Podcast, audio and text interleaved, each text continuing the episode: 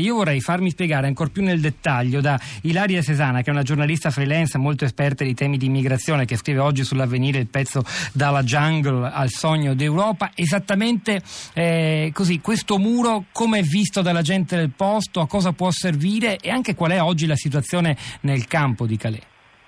Buongiorno innanzitutto buongiorno, a voi ascoltatori. Uh, dunque, per quanto riguarda la situazione nel campo di Calais, attualmente ci sono fra le 7.000 persone, questo è il calcolo fatto dalla prefettura, e le 9-10.000 secondo quello che dicono le associazioni umanitarie presenti nel campo. Uh, ci sono persone un po' da tutte le principali aree di crisi che, che conosciamo bene, dalla Siria all'Iraq, l'Afghanistan, l'Eritrea, il Sudan e mm, molte di queste sono arrivate a Calais passando dall'Italia, questo è un dato che secondo me va, va sottolineato perché comunque mm, Calais non è un problema distante da noi, è comunque collegato a quello che succede o non succede in Italia. Uh, tu mi chiedevi del muro, innanzitutto mh, mm, bisogna sempre precisare che Calais è già una città fortemente presidiata sia dalle, dai militari, dalle cosiddette CRS, che sono i corpi di polizia specializzati, ma è anche fortemente militarizzata, cioè chi arriva al porto di Calais vede muri, vede barriere, vede sbarre, vede fili di ferro spinato e già ora c'è una, una rete che chiude, impedisce l'accesso all'autostrada nella prima parte, diciamo così, nell'ultimo tratto della strada che porta verso il porto. Questo perché? Perché i migranti che cosa fanno? Cercano di bloccare i camion mentre questi si avvicinano al porto per cercare di salire a bordo e fanno, passano così le loro notti, cioè loro stanno la notte nelle piazzole di sosta, gli svincoli, i raccordi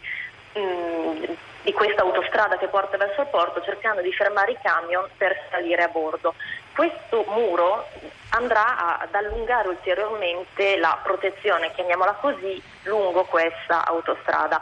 e mh, mm, personalmente anche leggendo un po' quello che, che leggono, quello che si sente dal, dalla Jungle,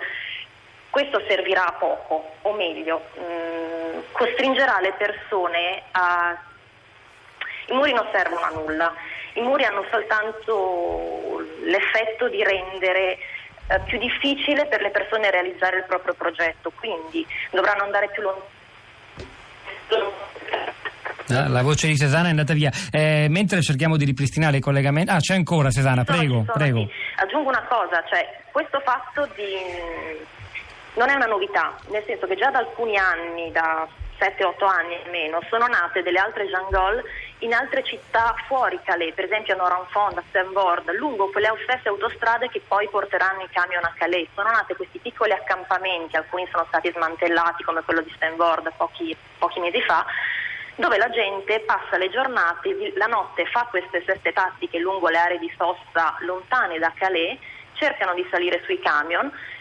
e spesso vengono sorpresi al porto. Infatti non è raro che alla mattina tu vedi queste carovane di persone che vanno alla stazione dei treni di Calais, prendono un treno per raggiungere di nuovo queste piccole località nella campagna francese, arrivano in questi paesini, dormono qualche ora e poi ripartono di nuovo la notte dopo per cercare di, di salire sui, sui camion. Cioè, il problema si sposta semplicemente ed è per questo che i camionisti reputano giustamente inutile questo muro, non serve proteggere ulteriormente l'ultimo tratto perché si limita a spostare il problema altrove. Loro chiedono per esempio da, da parecchio tempo, già da, dal 2012-2013 almeno, controlli nell'area di sosta, chiedono, loro vengono multati, prendono delle multe altissime se vengono scoperti con una, una persona a bordo irregolare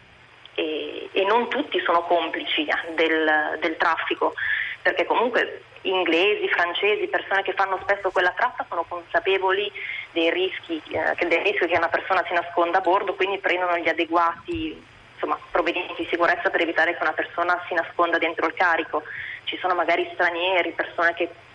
provengono da, dall'Europa orientale che non fanno spesso quella rotta, quindi hanno semplicemente un telonato ed è più facile che le persone riescano a nascondersi dentro. Certo.